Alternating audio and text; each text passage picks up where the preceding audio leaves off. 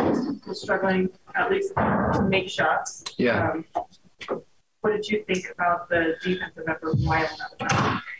That that's it was really good, you know, and we've talked about that before as a team. You know, you guys have mentioned it here, and two, I don't, three for twenty or something. It wasn't good, as you said, but to be up five at halftime, um, you know, we were really competing. We were coming up with 50-50 balls.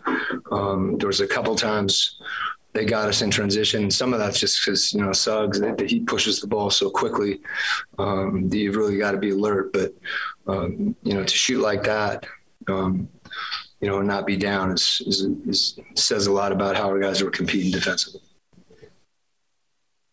What did you see from Son Whiteside? And actually, let me ask you about both Whiteside and Doak tonight. Yeah. Well, you know, we're going to need everybody, you know, and that that's kind of what I've been trying to say, and maybe I haven't articulated it really well. And we don't know, you know, when you're going to need a certain guy. Um, obviously, we've needed both those guys in, in Rudy's absence. Um, and we got a lot of guys that have worked and competed um, and have, you know, played well, but played well in the sense that they're they're helping us win games. You know, it's more than making a bucket. Um, you know, and Doak got out of his rolls quick. JC found him on a couple lobs late.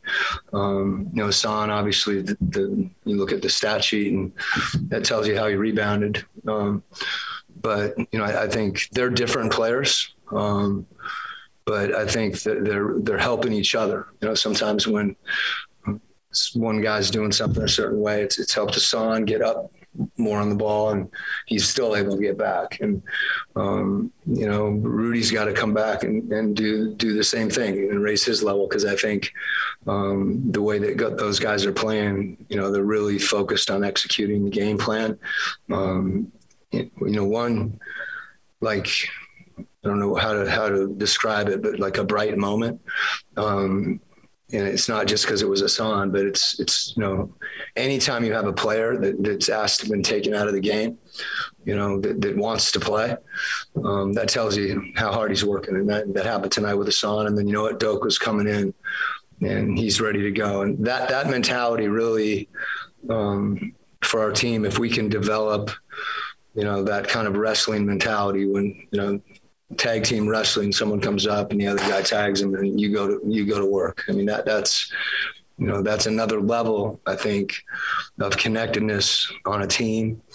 And we've got some guys that, um, that are deserving of minutes that, that, that are capable of doing that. And when that does happen, you know, the whole really grows from the sum of the parts. And it's good to see. We talked Donovan late, kind of, um, in terms of recovering well from soft situations, getting his arms up in the passing lane? What are some of the things that guys are doing just in terms of like simple things like that?